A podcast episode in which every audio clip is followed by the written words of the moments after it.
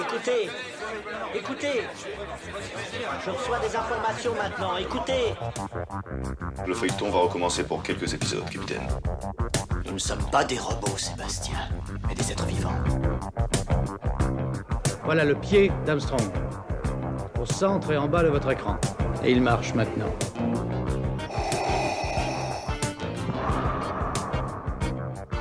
On peut dire aujourd'hui que la science-fiction est bel et bien partout. Tu veux dire qu'on est dans un programme informatique Est-ce vraiment si invraisemblable Si mes calculs sont exacts, attends-toi à voir quelque chose qui décoiffe.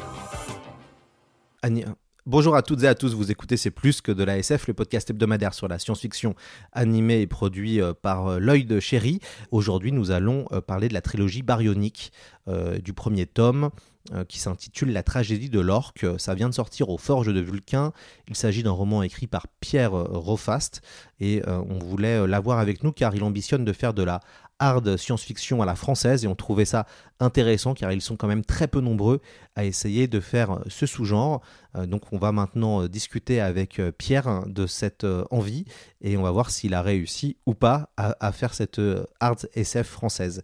Je vous souhaite une très bonne émission et de toute façon vous pouvez retrouver la tragédie de l'orque et la, et la trilogie baryonique en librairie donc n'hésitez pas si ça vous a plu, en tout cas ce podcast, à euh, essayer de lire ce livre euh, et de passer via vos libraires. Je vous souhaite maintenant une bonne émission.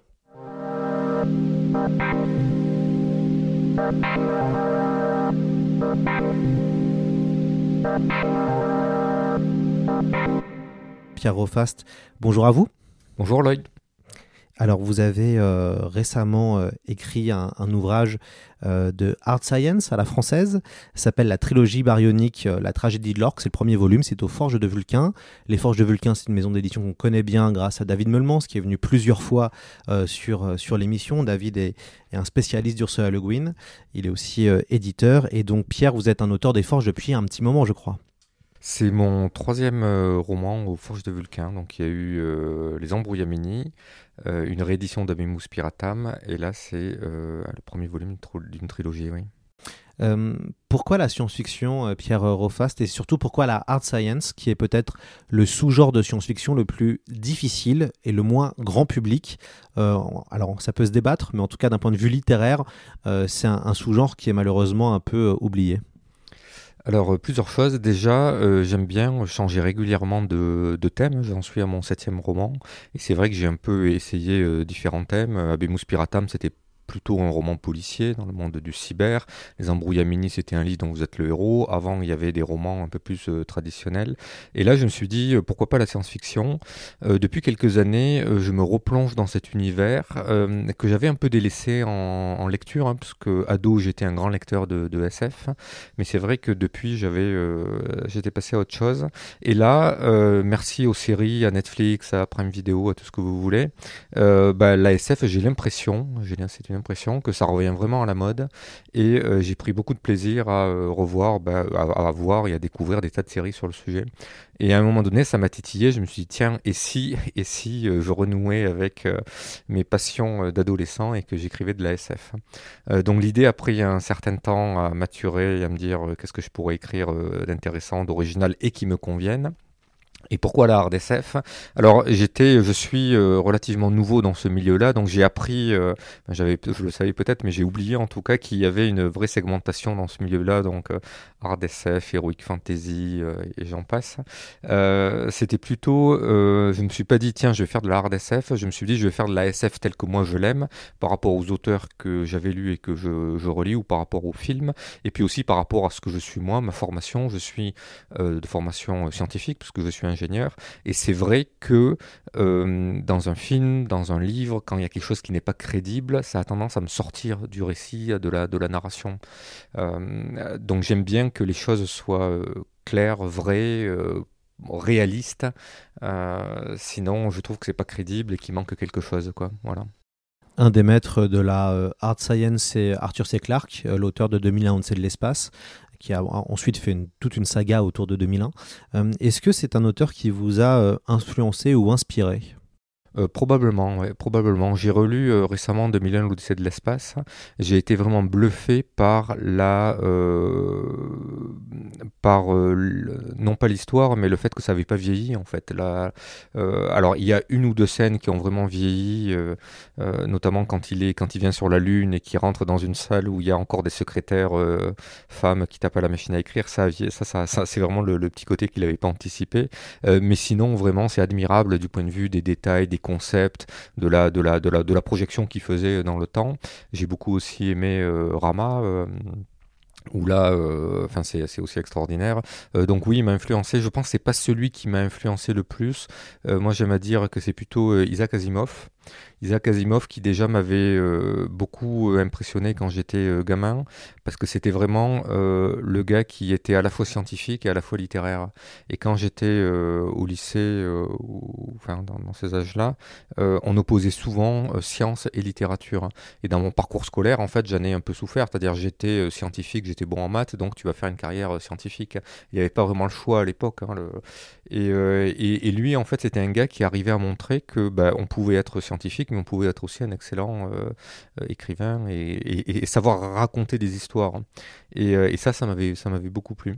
Mon premier point. Et deuxièmement, Asimov, avec la, structuration de ses récits qu'il apporte avec ses lois de la robotique, c'est vraiment excellent. C'est-à-dire, c'est vraiment une démarche où il part d'un cadre technologique et, et théorique, en fait, et de là, il en décline des paradoxes et des histoires, et des paradoxes qui vont générer des super histoires. Et ça, je trouve que c'est très impressionnant. Toujours pour rester dans la thématique de la hard science, qu'est-ce que vous pensez de quelqu'un comme Liu Cixin et le problème à trois corps, qui est un peu le grand titre de hard science, euh, qui a réussi à connaître un succès international, et peut-être Greg Egan, euh, qui est aussi un des grands grands auteurs de hard science, qui est beaucoup plus, euh, qui est moins grand public, on va dire, qui est plus apprécié par des amateurs de, de science-fiction. Qu'est-ce que vous pensez de ces deux auteurs qui sont un peu les deux grands représentants internationaux du, de l'art du Alors, Greg Egan, je ne l'ai pas lu. Euh, j'en entends parler depuis que j'ai publié un roman dit de, de, de, de Hard SF. J'en entends parler à, à tout bout de champ. Donc, j'ai acheté le, livre et il attend, euh, il attend bien sagement sur ma palle. Euh, le problème à trois corps, euh, j'avoue avoir eu un peu de mal. Alors, l'histoire est extraordinaire, mais c'est vraiment que ça, je trouve qu'il y a des passages en longueur et, vraiment des passages d'explication physique qui, à mon goût, poussent le bouchon un peu trop loin. Et, qui, et il paraît que c'est pire dans, dans le tome 2. Donc je me suis arrêté à la fin du tome 1. En plus, je crois que le tome 1, il fait déjà 800 pages ou quelque chose comme ça. Euh, donc euh, j'ai apprécié, je pense que c'est un classique qu'il faut avoir lu, euh, mais c'est vrai que je voulais pas forcément aller aussi loin que ça dans la hard science. Moi dans science-fiction, j'aime bien le mot fiction, enfin il y a science mais il y a aussi fiction. Donc j'ai essayé de trouver le bon compromis entre la narration, les problèmes psychologiques liés aux humains en fait, et le monde en fait qui est un monde effectivement de hard science. Mais je voulais pas en faire non plus trois tonnes et, que, la, que, que la science en fait l'emporte sur, sur l'humain. C'est le moment du pitch. Euh, c'est traditionnel dans notre podcast. Euh, tous les auteurs, scénaristes ou réalisateurs viennent pitcher euh, leur œuvre. Alors, c'est quoi le, pitch de votre roman? Alors c'est toujours délicat, surtout pour une trilogie. Donc on se place en euh, 2173. Euh, L'humanité a tourné la page du dérèglement climatique, donc c'est une façon pour moi de ne pas en parler en fait. Donc c'est un peu tabou dans la société. Ils sont passés à autre chose, au prix de, drames bien entendu, mais le roman ne parle pas de ça. Donc on est une civilisation qui est à peu près euh, stabilisée euh, et qui va chercher euh, l'antimatière dans l'univers. Euh, pourquoi l'antimatière C'est expliqué dans le, dans le roman. hein. Et en fait, ils ont du mal à la trouver parce que bah, l'antimatière, et ça c'est un fait euh, scientifique, en théorie ça devrait exister à part égale avec la matière, mais on ne le trouve pas. Donc le premier tome, c'est une histoire d'exploration où il y a des, des petits vaisseaux qui s'appellent les orcas, les orques, euh, qui voguent de strate en strate dans l'univers à la recherche de l'antimatière. Et un de ces vaisseaux a une panne, une avarie très loin dans une, dans une strate et demande euh, l'assistance de notre vaisseau. Et donc le premier tome, ça va être ça, ça va être une mission d'expédition et de sauvetage. Euh, et dans, cette nou- dans ce nouveau strate de l'univers, ils vont découvrir quelque chose qui va être la promesse du tome 2. Euh, dès les 30 premières pages, vous expliquez un petit peu l'univers et un peu tout le contexte de ce, de ce roman. Euh, et donc justement, j'aimerais bien euh, peut-être que vous reveniez sur la partie scientifique, notamment avec le théorème de Tao, si je ne me trompe pas. C'est ça. ouais. Ouais, bah, vous allez pouvoir nous l'expliquer. Ouais. Alors, un autre, un autre concept récurrent dans la SF, c'est les intelligences artificielles, l'IA. Et en début de, de, de, de l'écriture, je me suis posé la question qu'est-ce que je pourrais raconter de, de nouveau et de, qui sorte un peu de, des standards sur l'IA Euh, Et en fait, j'ai euh, inventé ce théorème de Tao. Donc, Tao est un personnage fictif dans le, dans le roman euh, qui a écrit un théorème un peu à la mode du théorème de Gödel. euh, au début du XXe siècle, qui a coupé les pattes à toute une génération de logiciens, puisqu'en fait il disait qu'il y avait des classes de problèmes mathématiques indémontrables. Donc c'était pas la peine de chercher, il y a des choses qu'on pouvait pas démontrer. Et donc Tao, dans mon roman, vient en disant ne rêvez pas les gars, le progrès de l'intelligence artificielle est borné et aura une limite. Et en fait, les logiciels, les, les robots, les, tout ce que vous voulez, ne seront jamais euh, intelligents au même niveau que les hommes et ne les surpasseront pas. Et donc ce gars-là va mettre un cadre euh, qui fait que euh, dans mon roman, les, euh, IA, en fait je ne les appelle pas les IA, je les appelle les experts artificiels ou les Sophia, suivant les modèles. Et en fait ils sont, ils sont intelligents au sens où ils sont bien meilleurs que ceux d'aujourd'hui, mais ils n'atteignent pas quand même le niveau de perfection dont on peut fantasmer dans les autres bouquins de, SF en fait. hein. Voire même dans certains cas ils sont même bêtes, puisqu'au fur et à mesure qu'ils s'éloignent de la Terre, la latence les, durées de latence font que euh, ben, n'arrivent plus à communiquer avec les data centers sur Terre et donc ils perdent leur base de connaissances, leur capacité de réflexion, etc. Vous êtes parti du principe que l'humanité avait réglé ses problèmes climatiques grâce au nucléaire. Est-ce que vous avez fait des recherches euh, sur, ça, qui est on va dire, euh, un postulat qui est très partagé en ce moment Il y a les pros, il y a les anti. Alors non, c'est pas tout à fait le nucléaire. Dans le nucléaire, il y a la fusion et la fission euh, Voilà. nucléaire. Euh, donc là, je ne pars pas de la fission nucléaire qui est l'énergie qu'on connaît aujourd'hui avec les problèmes que ça génère de radioactivité. Je parle de la fusion nucléaire qui sont les tests qu'on fait aujourd'hui à Cadarache, qui pour moi, je pense, c'est le- l'avenir de l'humanité, qui consiste non pas à prendre un atome et à le couper en deux, mais à prendre deux atomes et à les fusionner pour en générer un plus lourd. euh, et cette transformation euh, génère de l'énergie. Euh, ça, c'est une énergie qui est propre, qui ne génère pas de radioactivité et qui est, je pense, si on y arrive, la clé de, l'humanité. hein. Et en même temps, vous expliquez bien, et c'est ça qui est intéressant, même si vous en parlez assez peu finalement du monde d'avant, que la, crise climatique reste quand même irrévocable, et donc le monde est obligé de s'allier, de créer une espèce d'ONU, une vraie ONU planétaire, euh, puisqu'il y a eu des euh, réfugiés climatiques, puisque le climat a, totalement changé. Vous évoquez aussi très brièvement cet aspect-là. Si, si, alors, alors c'est ce que j'appelle la grande migration, alors de- sous des termes assez pudiques, parce que c'est tabou à cette époque-là, et on peut le comprendre, hein, comme toute grande tragédie dans l'histoire euh, des hommes, on n'aime pas trop en, parler. Et euh, le monde a migré, alors euh, quand ils ont découvert, euh, enfin, quand la, fusion nucléaire a été mise en place, euh, ils pouvaient, ça a stoppé effectivement euh, les nouvelles émissions, mais on ne pouvait pas revenir en arrière. Euh, donc le climat, enfin les températures avaient augmenté dans toutes les régions centrales euh, du monde.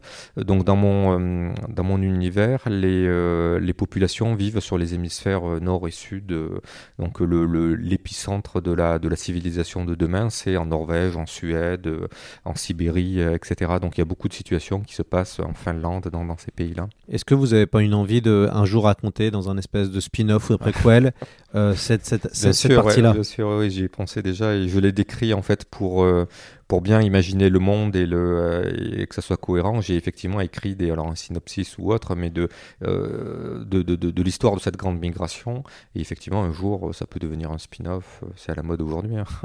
Vous êtes parti sur une trilogie. Euh, comment ça s'est fait en termes de plan? Est-ce que vous avez, vous savez déjà comment ça va se terminer? Vous faites partie de ces auteurs qui préparent tout en amont, ou vous faites partie de ceux qui, qui vont se laisser aller en fonction? Ça, c'est une grande question qui me passionne. Et euh, quand je vais dans des salons et que je rencontre des auteurs et autrices, la première chose, la première question que je leur pose, c'est ça en fait. C'est exactement ça. Comment vous travaillez? Est-ce que vous faites un plan et tout ça? Parce que ça m'intrigue toujours quand les gens euh, ne font pas de, de plan.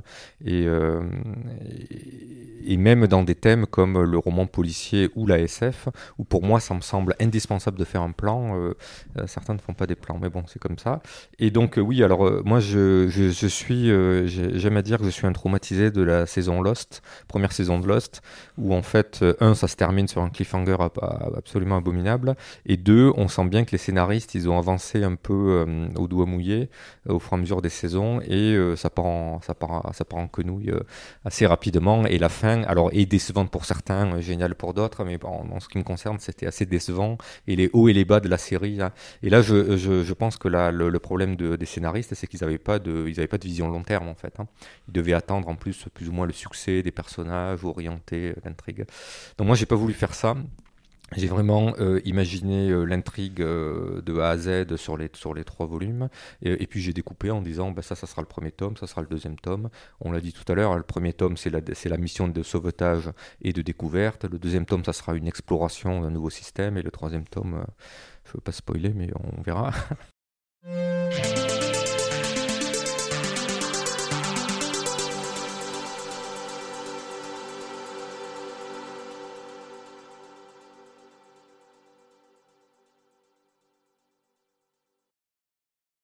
dans votre roman, il y a aussi une, question de euh, forme, un petit peu, puisqu'en fait, vous avez chapitré en fonction des. comme un journal de bord, en fait, aussi.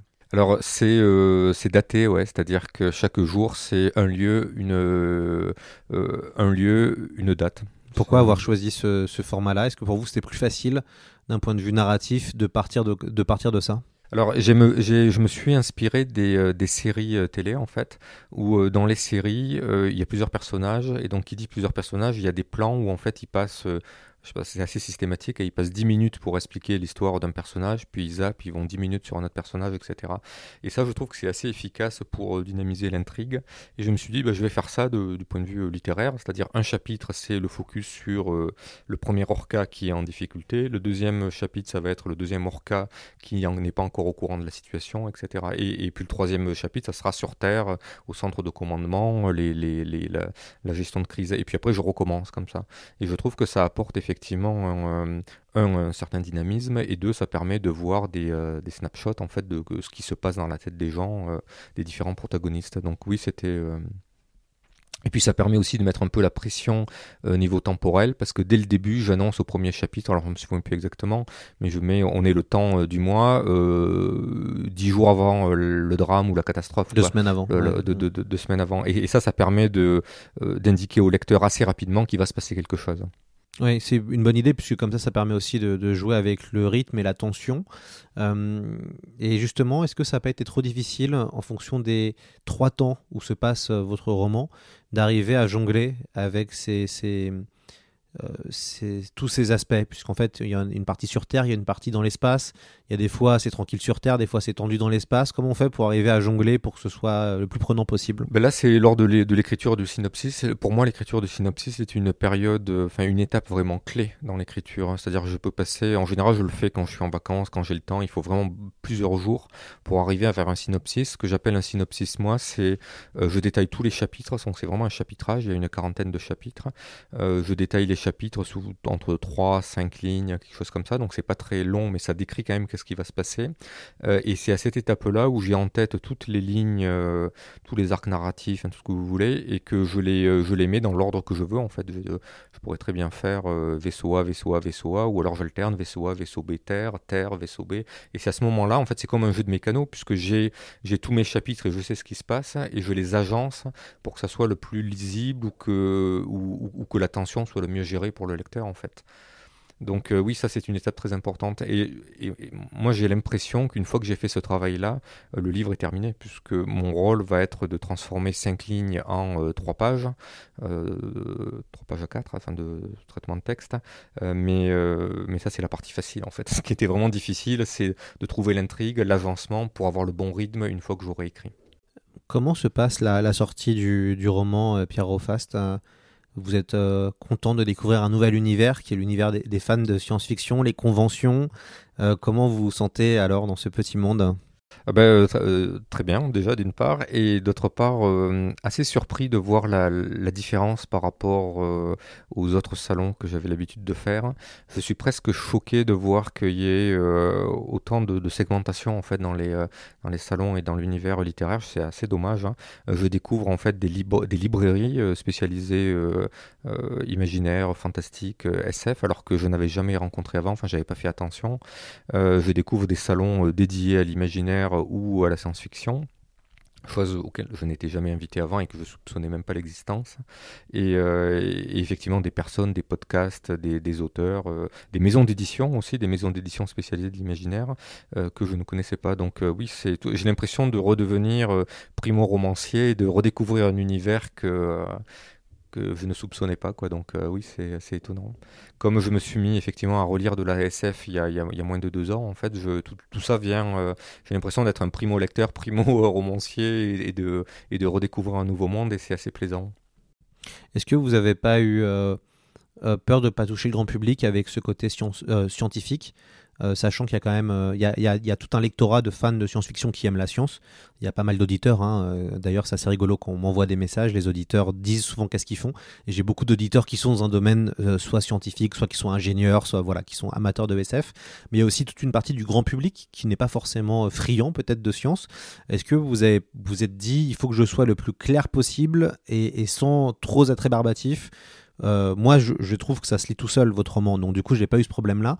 Mais on va dire que je fais partie des, des, des gens qui lisent beaucoup de SF, donc c'est pas un problème. Est-ce que vous, vous ça, ça faisait partie des interrogations Alors, de vous dire euh, être clair, quoi? C'est forcément une contrainte qu'on se fixe, hein, c'est-à-dire que euh, j'avais déjà fait l'exercice avec Abimus Piratam, qui était un roman où euh, je parlais de, de, de cyberespionnage, de, de hacking, etc. À la lisière de la science-fiction déjà, ce, Euh, ce ouais, roman un peu, ouais, c'est un peu, possible, un peu cyberpunk. Mais, en fait, c'était pas de la hard science, c'était de la hard informatique, si vous voulez. hein, C'était un peu pareil, euh, où j'avais eu ce souci de, de vulgariser et de trouver le bon point d'équilibre entre écrire des choses réalistes, euh, euh, inspirées de ma vie professionnelle et qui soient crédibles pour un professionnel, mais tout en restant lisibles pour n'importe quel euh, lecteur ou lectrice.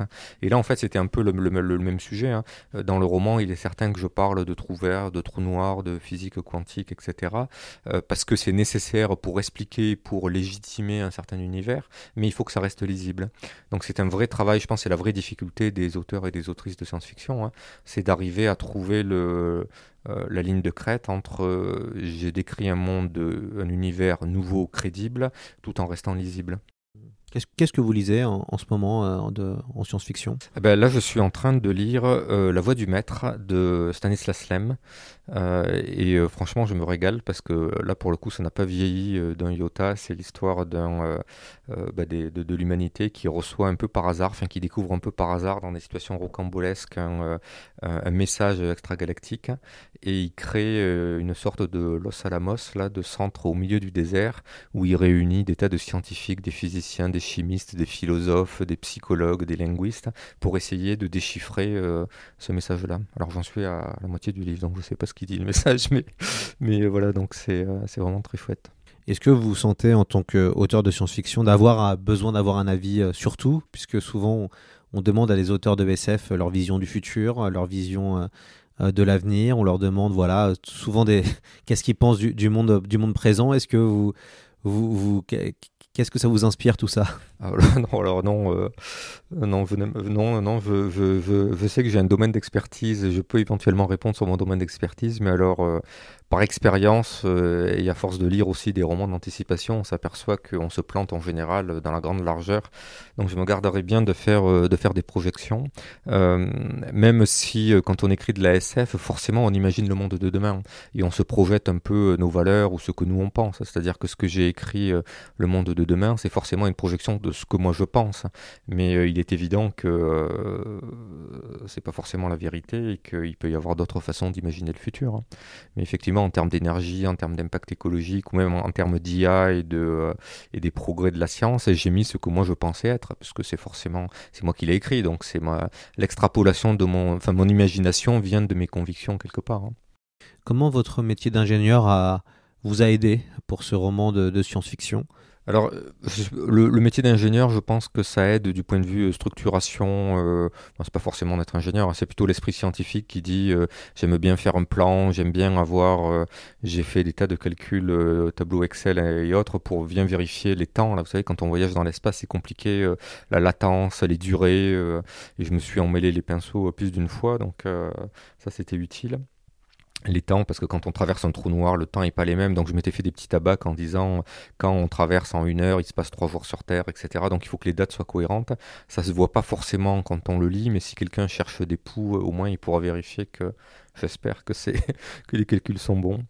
Et puis euh, euh, et le deuxième point, c'est effectivement la, culture scientifique. Je suis un lecteur de revues de vulgarisation, style Science et Vie et tout ce qui se passe là, euh, depuis des années. Donc euh, effectivement, les, trous noirs, les choses comme ça, c'est quelque chose qui me parle et qui était dans mon... euh, c'est pas quelque chose pour lequel j'ai particulièrement fait des recherches pour savoir comment ça fonctionnait.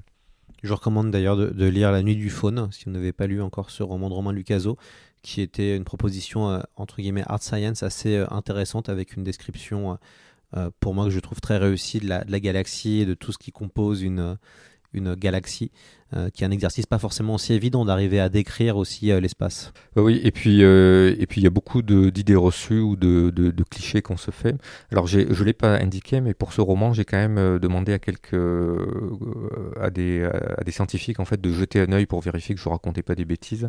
Donc j'ai demandé à un chercheur en astrophysique et physique des, particules, tout ce qui était justement les trous noirs, la cohérence, etc. Un, un exobiologiste ou un biologiste, alors ça c'est plutôt sur le tome 2, euh, de vérifier que tout ce que je racontais en termes de faune et flore, c'était euh, compatible avec euh, la chimie du vivant et des choses comme ça.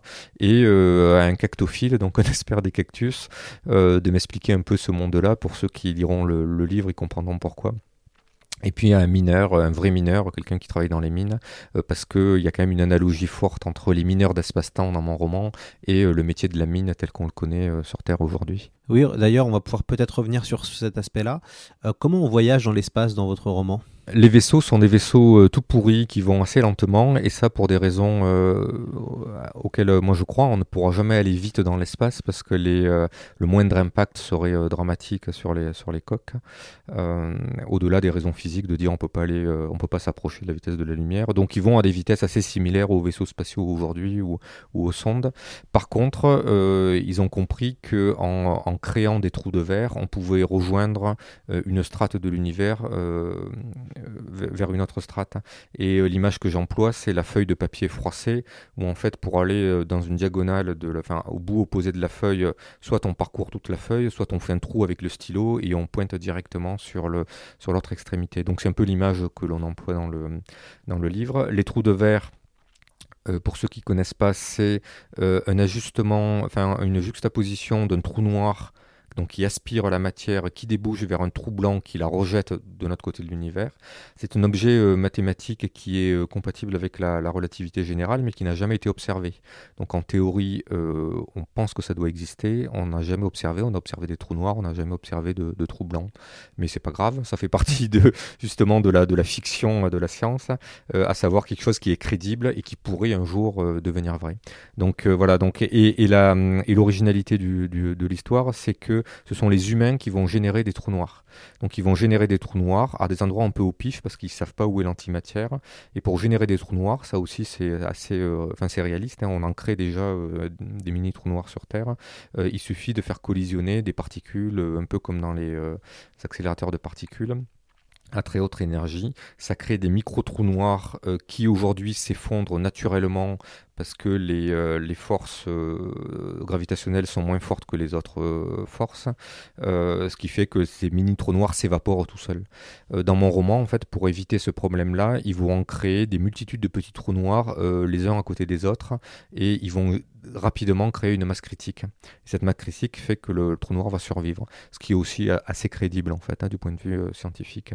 Donc voilà, donc il crée des trous noirs et un peu à, à, la demande, en fait, c'est comme s'il créait des portes vers un autre pli de l'univers. J'ai pensé un peu en, vous lisant au film Interstellar. Euh, vous avez été influencé ou pas par ce film de Christopher Nolan? Ah, je pense qu'il y a beaucoup de gens qui ont été influencés par ce, par ce film-là. Euh, je sais qu'il est décrié par certains pour le réalisme de certains côtés euh, euh, scientifiques. Euh, alors, je me souviens plus. Eux, je pense que. Alors, il y a effectivement le trou noir, il y a le gargantua dedans. Euh, je pense pas qu'à un moment donné, il navigue dans une espèce de trou de verre avec la bibliothèque, etc. Euh, Une nouvelle dimension, hein, limite. qui est hein. une nouvelle dimension, ouais, qui est euh, plutôt, je pense, inspirée de la théorie des cordes, mais euh, non, enfin, au- au-delà du, oui, du voyage euh, à travers la dimension, etc. Mais là, l'idée de créer un trou de verre, non, c'était pas dans le dans ce film-là. Non, moi je pensais plus à l'idée de sauvetage, euh, avec cette espèce de. cette, ce besoin d'aller vite pour sauver quelque chose. Ce qui est le cas dans Interstellar, qui est de sauver la Terre, quoi. Euh, non, pas forcément, non. non. C'est un film que j'aime beaucoup, Interstellar, pour plusieurs euh, plusieurs raisons, Euh, mais non, je n'ai pas été directement inspiré par ça.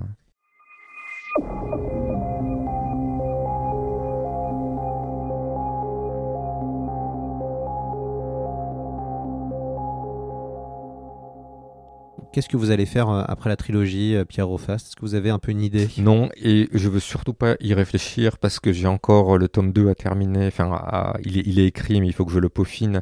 Et surtout que je fasse les raccords avec le tome 3. Ça, c'est une de mes hantises euh, quand j'écris, enfin, quand j'écris le tome 1. Est-ce que j'oubliais pas des choses euh, qui me seraient indispensables ou nécessaires pour le tome 2 Et là, pareil, je finis le tome 2, je suis en train d'écrire le tome 3 et j'essaye de, rabouter les deux et m'assurer qu'il n'y ait pas de, de, de problème de cohérence. Et donc, je suis concentré, je dois écrire le tome 3 euh, assez rapidement, puisque le tome 2 sort fin septembre, le tome 3 sort en mars 2024. Donc, ça va venir assez vite. Et je sais, je me connais, que si je commence à penser à la suite, je vais me disperser et je vais trouver le nouveau projet génial et que je vais ralentir dans l'écriture ou perdre de la motivation. Donc, euh, je veux surtout pas penser à ce que je ferai après. En tout cas, vous êtes plutôt partant pour retourner vers de la science-fiction? Je pense, ouais. Je pense que et, je me faisais même la réflexion. euh, vous savez, quand on écrit une trilogie comme ça, on vit euh, 24 heures sur 24 avec ses personnages, avec son univers. Et euh, je pense que je vais être très triste quand je vais devoir les quitter. Ça va vraiment être un vide. Et ça, c'est vraiment curieux. C'est quelque chose que je n'avais jamais ressenti dans un roman euh, de littérature blanche, en fait, où euh, on passe moins de temps avec euh, ces personnages et surtout, on crée pas euh, leur cocon, on, on crée pas l'univers dans lequel ils évoluent. Et ça, je trouve ça, euh, enfin, c'est vraiment une expérience extraordinaire que j'ai beaucoup, beaucoup aimé euh, en science-fiction, c'est-à-dire écrire non seulement une histoire des personnages, mais l'univers dans lequel ils évoluent, la cohérence. Et, et c'est vraiment, on se prend vraiment pour un, pour un dieu qui crée ou, euh, son, son, univers. Et, euh, et je pense que quand j'aurai terminé la dernière ligne du tome 3, je vais être très malheureux. Vous n'avez pas peur de d'être euh, après euh, mis dans la case des auteurs de, de science-fiction Vous- Je pose la question parce que vous venez de la, littérature, ce qu'on appelle littérature générale, mais le nom entre guillemets vulgaire ou du connaisseur, c'est on dit la blanche, la littérature dit blanche. Euh, et du coup, nous, on, parle de littérature de genre, de mauvais genre. Euh, c'est vrai que les libraires cataloguent assez facilement, vous l'avez très bien dit, c'est un monde qui est quand même assez, assez cataloguisé, hein, la, littérature. Vous n'avez pas peur de vous enfermer dans un genre? Euh, Non, non, non, non, j'ai pas peur. Alors euh, j'ai j'ai la chance, j'ai cette chance d'écrire vraiment pour le plaisir et de d'écrire des choses qui me qui me plaisent et au, à laquelle j'ai envie. Donc euh, non, je pas de, enfin non, j'ai- j'ai j'ai pas cette crainte-là. Je sais que euh, les libraires sont aussi euh, sont aussi pas bêtes. hein. C'est-à-dire que si le livre est bon et si le livre leur plaît, bah ils, ils, le- sortiront, ils le mettront sur le. La, la seule question, c'est est-ce que je dois le mettre sur la table de gauche ou la table de droite, quoi. Mais voilà, quoi. D'ailleurs, sur les, les retours que vous avez eus des, des fans de science-fiction, des lecteurs de SF, vous êtes euh, content des- de ces retours? Euh, en fait, c'était une grande question qu'on avait avec euh, David, mon éditeur. Comment sera accueilli ce, ce roman, d'une part par rapport à, la, à, la, à mes lecteurs et mes lectrices qui ont, qui m'ont, qui ont, ont fait le plaisir de lire les six premiers romans, parce qu'effectivement, c'est un changement radical, et on sait que le lectorat euh, est aussi spécialisé, hein, et, et ça, ça a été une grande surprise. Il y a beaucoup de personnes qui sont venues et qui m'ont dit, écoute, je lis jamais de la science-fiction, mais là je l'ai lu parce que c'était toi et j'ai adoré et ça m'a donné envie de lire de la SF. Euh, donc ça c'est ça c'est un vrai succès déjà, c'est un vrai succès d'estime. Alors je sais pas si ça concerne beaucoup de personnes, mais j'ai eu euh, pas mal de retours. Et justement lors d'une rencontre, il y avait à peu près la moitié des personnes qui, qui m'ont dit ça, donc c'était vraiment euh, euh, très sympathique. Ensuite le retour des, euh, des amateurs de SF euh, pur et dur. Euh, j'ai eu vraiment les deux, euh, les, deux, euh, les deux sons de cloche. Certains ont trouvé un peu light niveau description de l'univers par rapport à ce qui peut se faire, mais effectivement, c'était pas quelque chose sur lequel j'avais voulu mettre l'accent. C'est-à-dire que quand on va dans le vaisseau, je décris très sommairement l'intérieur du vaisseau. C'est-à-dire je passe pas des, euh, des pages à, à décrire ce qui se passe ou euh, je préfère me concentrer sur euh, l'intrigue, la psychologie des personnages, les problèmes que chacun ont. Euh, certains ont trouvé que euh, c'était de la hard SF un peu molle. D'autres ont trouvé que c'était de la hard SF déjà trop difficile. Alors je pense que ça c'est pas des lecteurs de SF, c'est des lecteurs euh, grand public. Et puis euh, finalement, euh, c'est comme dans tous les romans que j'ai écrits par le passé. Il y a des gens qui vont trouver des trucs super bien, d'autres nuls. et finalement, les avis, il y en a autant que de lecteurs et de lectrices. Donc je suis pas super inquiet ou, ou traumatisé par, les, par la diversité des avis en fait. hein. Bon, ça va. Tant que vous vivez bien les critiques négatives, ça ouais. va. Bah, ça fait toujours, ça fait toujours, euh, enfin, c'est toujours une critique négative a plus d'impact que dix critiques positives, c'est évident. Mais ça, vrai. tous les auteurs et les autrices le diront. Ouais, ouais. C'est la, vie, et puis il faut accepter euh, au, au- au septième roman, euh, surtout avec ce challenge-là de changer d'univers, je m'attendais forcément à, euh, à des critiques différentes de- des- précédents romans. Hmm. Non, mais c'est en tout cas un pas de côté intéressant. Euh, parce que c'est pas forcément évident. Je pense que euh, bah, pas c'était pas votre cas, mais on voit que pour beaucoup là il y a une, espèce d'évolution puisque la science-fiction et, et plus précisément le sous-genre de l'anticipation connaît un véritable succès et est de plus en plus présent par des auteurs qui ne faisaient pas de ce de, de, genre et, les récents succès, que ce soit l'anomalie, que ce soit même avant les furtifs, donnent, je pense, des ailes à beaucoup d'éditeurs dites de blanche qui se disent il y a peut-être un, terrain, il faut qu'on y aille. Euh, mais on, sent que ça peut être des fois un enjeu. On avait reçu Laurent Godet euh, en début de saison, euh, qui lui a fait de la science-fiction, alors que Laurent Godet ne fait pas de science-fiction. Et du coup, pour lui, il y avait, il y avait aussi un vrai challenge de s'essayer à des genres euh, qu'il ne connaît pas et, qui, auxquels il était plutôt friand, mais qu'il n'osait pas forcément. Euh, est-ce que pour vous, vous vous êtes dit quand vous avez commencé à écrire, euh, il y a une forme de peur de se lancer dans quelque chose qui euh, paraît quand même assez... voilà, c'est de la SF, quoi. Alors, de la, peur, non, mais effectivement, ce challenge de dire je vais essayer quelque chose de nouveau. Euh, comme j'ai dit tout à l'heure, moi j'écris vraiment pour le plaisir et parce que euh, voilà, j'y trouve mon compte. Et euh, pour éviter de tomber dans la routine, dans l'ennui et de refaire un énième roman qui se passe dans la vallée de Chantebris. Alors, la vallée de Chantebris, c'était le cadre imaginaire de, quelques-uns de mes précédents romans. Je me suis dit, il faut que je change et que je change vraiment d'univers, et c'est le cas de le dire. Donc, non, plutôt de, de l'excitation vraiment et de l'envie de voir euh, ce que ça donnait. De... Non, non, pas de, pas de peur particulière. hein, Pas de peur particulière. Et, c'est vrai que j'ai lu euh, récemment, euh, pour aller dans le sens que vous disiez, euh, euh, Clara et le soleil euh, d'Ishiguro. Euh, Je l'ai lu avant euh, euh, l'écriture du, roman et c'est vrai que ça m'a aussi beaucoup impressionné par la voix différente qu'il avait de parler d'intelligence artificielle. J'ai trouvé que c'était un angle vraiment bien vu, surtout original et c'est ça aussi qui m'a donné envie de dire bah, je vais écrire quelque chose et je vais essayer alors dans la mesure du possible hein, parce que les thèmes en SF c'est un peu toujours les mêmes. hein. Enfin, on, est forcément de parler de- d'exploration, d'intelligence artificielle, de société futuriste, mais j'ai essayé de, dans la mesure du possible, de trouver des angles qui étaient euh, originaux pour moi. Alors peut-être que d'autres l'ont euh, déjà écrit parce que je n'ai pas de culture, euh, de, culture suffisamment large en, SF. hein. Mais voilà, c'était une découverte pour, pour me challenger aussi. hein. D'ailleurs, moi je fais partie de ces lecteurs qui aiment, mais je pense que c'est aussi lié à ma génération et aussi ce genre de euh, lecteurs qui aiment les jeux de rôle et qui aiment aussi les jeux vidéo. Je fais partie de ces lecteurs qui aiment les gros univers euh, avec euh, voilà des ramifications possibles et inimaginables. Est-ce que vous un jour ça vous tenterait de faire un espèce de livre univers euh, qui est un très spécifique mais qui est très marqué en SF et en fantasy. Est-ce qu'un jour ça vous ferait ça vous ferait rire Ah de, oui, de- alors, de oui, tendre oui, vers ça oui, alors ça c'est euh, ça c'est vraiment euh, euh, moi j'aime beaucoup ça aussi les livres euh, univers qui prennent un univers alors que ça soit Dune, Avatar, Star Wars, etc. et qui expliquent tous les petits détails, le- le- la forme du sabre laser, les trucs, les différents modèles, les les monstres qu'on peut trouver, la végétation qu'il y a sur Avatar. Moi j'a- j'adore ça.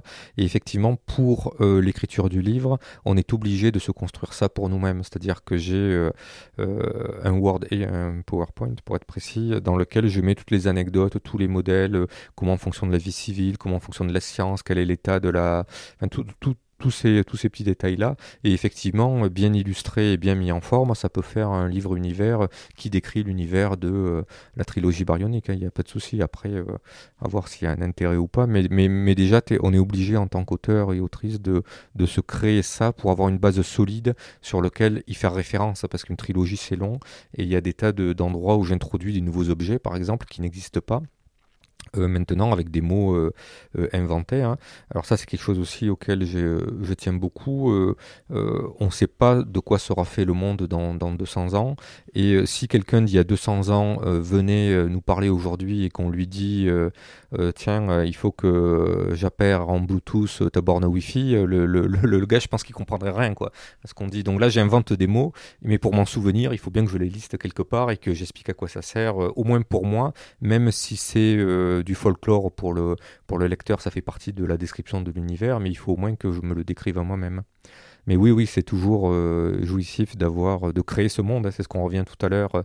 Moi aussi, j'ai grandi avec euh, Populous et euh, SimCity et des trucs comme ça, où on crée son univers. C'est un peu ça. Hein. C'est exactement ça, en fait. De décrire un roman de SF, c'est vraiment repartir de zéro avec civilisation et créer sa civilisation où on a des, des Égyptiens qui inventent la bombe atomique. C'est la mode à l'époque, hein, actuellement. on va finir cette émission, Pierre, en, vous, laissant lire euh, j'ai récupéré euh, un, extrait euh, de votre roman. Alors vous allez évidemment pas tout lire, mais je vous laisse lire quelques minutes pour donner envie. C'est le début. Hein. On, a, pris vraiment le premier chapitre de la trilogie baryonique. Alors effectivement, c'est le premier chapitre, ça se passe dans l'Orca 7013, on est en mars 2173 et c'est un mois avant l'accident. Voilà Tom, nous tenons le record de la bière décapsulée le plus loin de la Terre. 50 millions d'années-lumière et des brouettes, rien qu'avec un seul forage. Personne n'est jamais allé aussi loin, c'est un joli lot de consolation. L'autre ne répondit pas et dégusta la première gorgée. Yuri observa sa bouteille et continua. Moi, je trouve ça fascinant.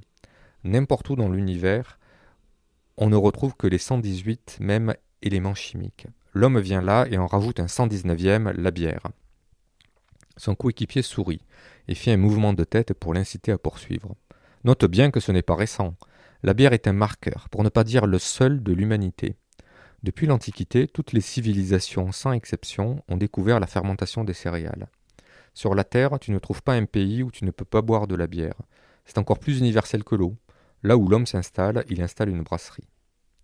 Tom fit tourner lentement sa bouteille et contempla la mousse. Tu as raison, j'aime bien boire une blonde loin de chez moi, ça a quelque chose de rassurant, de familier. Ouais, les humains ont sans doute développé le gène de la bière pour ça. Tu crois que c'est universel? Je veux dire, est-ce que la première chose qu'on partagera avec euh, des extraterrestres, c'est une canette de bière? Une sorte de constante extragalactique? Ah ouais? Le test ultime, signe qu'une civilisation a atteint un stade avancé? C'est une idée, surtout que les levures sont des organismes monocellulaires à la base de tout. Tom sourit à cette nouvelle théorie et balança ses jambes. Assis sur la table blanche, les deux hommes contemplaient l'immensité de l'espace au travers de l'écran panoramique. La musique de fond réglementaire empêchait le vide omniprésent de prendre trop de place. Yuri plongea son regard dans l'immensité noire. Il aurait fallu éteindre les lumières de la salle de repos pour distinguer la kyrielle d'étoiles, mais pour l'art moral, il était recommandé de maintenir les lumières durant tout leur cycle d'éveil. Il se retourna légèrement et ordonna à voix haute. Expert, affiche la maison. Une vallée enneigée apparut sur l'écran. Tom plissa les yeux, incommodé par cette nouvelle clarté. Oh oh On dirait qu'il a neigé. Au mois de mars, c'est encore possible. Déjà en mars, je ne vois pas les semaines filer. Yuri sauta de la table et fit quelques pas. Pourquoi crois-tu que l'expert nous simule les saisons sur Terre? Pour nous donner un repère tangible. Sans ça, j'ai toujours du mal à appréhender le temps qui passe à bord de ces satanés vaisseaux. Quand j'étais petit, je faisais pousser des plantes avec ma mère. Elle disait que c'était un excellent exercice pour apprendre la patience et la mesure du temps. Magnifique, bah, c'était Pierre Rofast qui a lu les, premières pages de la, tragédie, la tragédie de l'orque, euh, le premier euh, tome de la trilogie baryonique. Un grand merci Pierre d'être venu sur ce podcast. Merci pour l'invitation. C'était un, plaisir de vous avoir et puis je suis sûr qu'on se retrouvera euh, pour reparler de science-fiction, que ce soit sur le podcast ou dans des salons. Avec plaisir. À bientôt dans C'est plus que de la SF.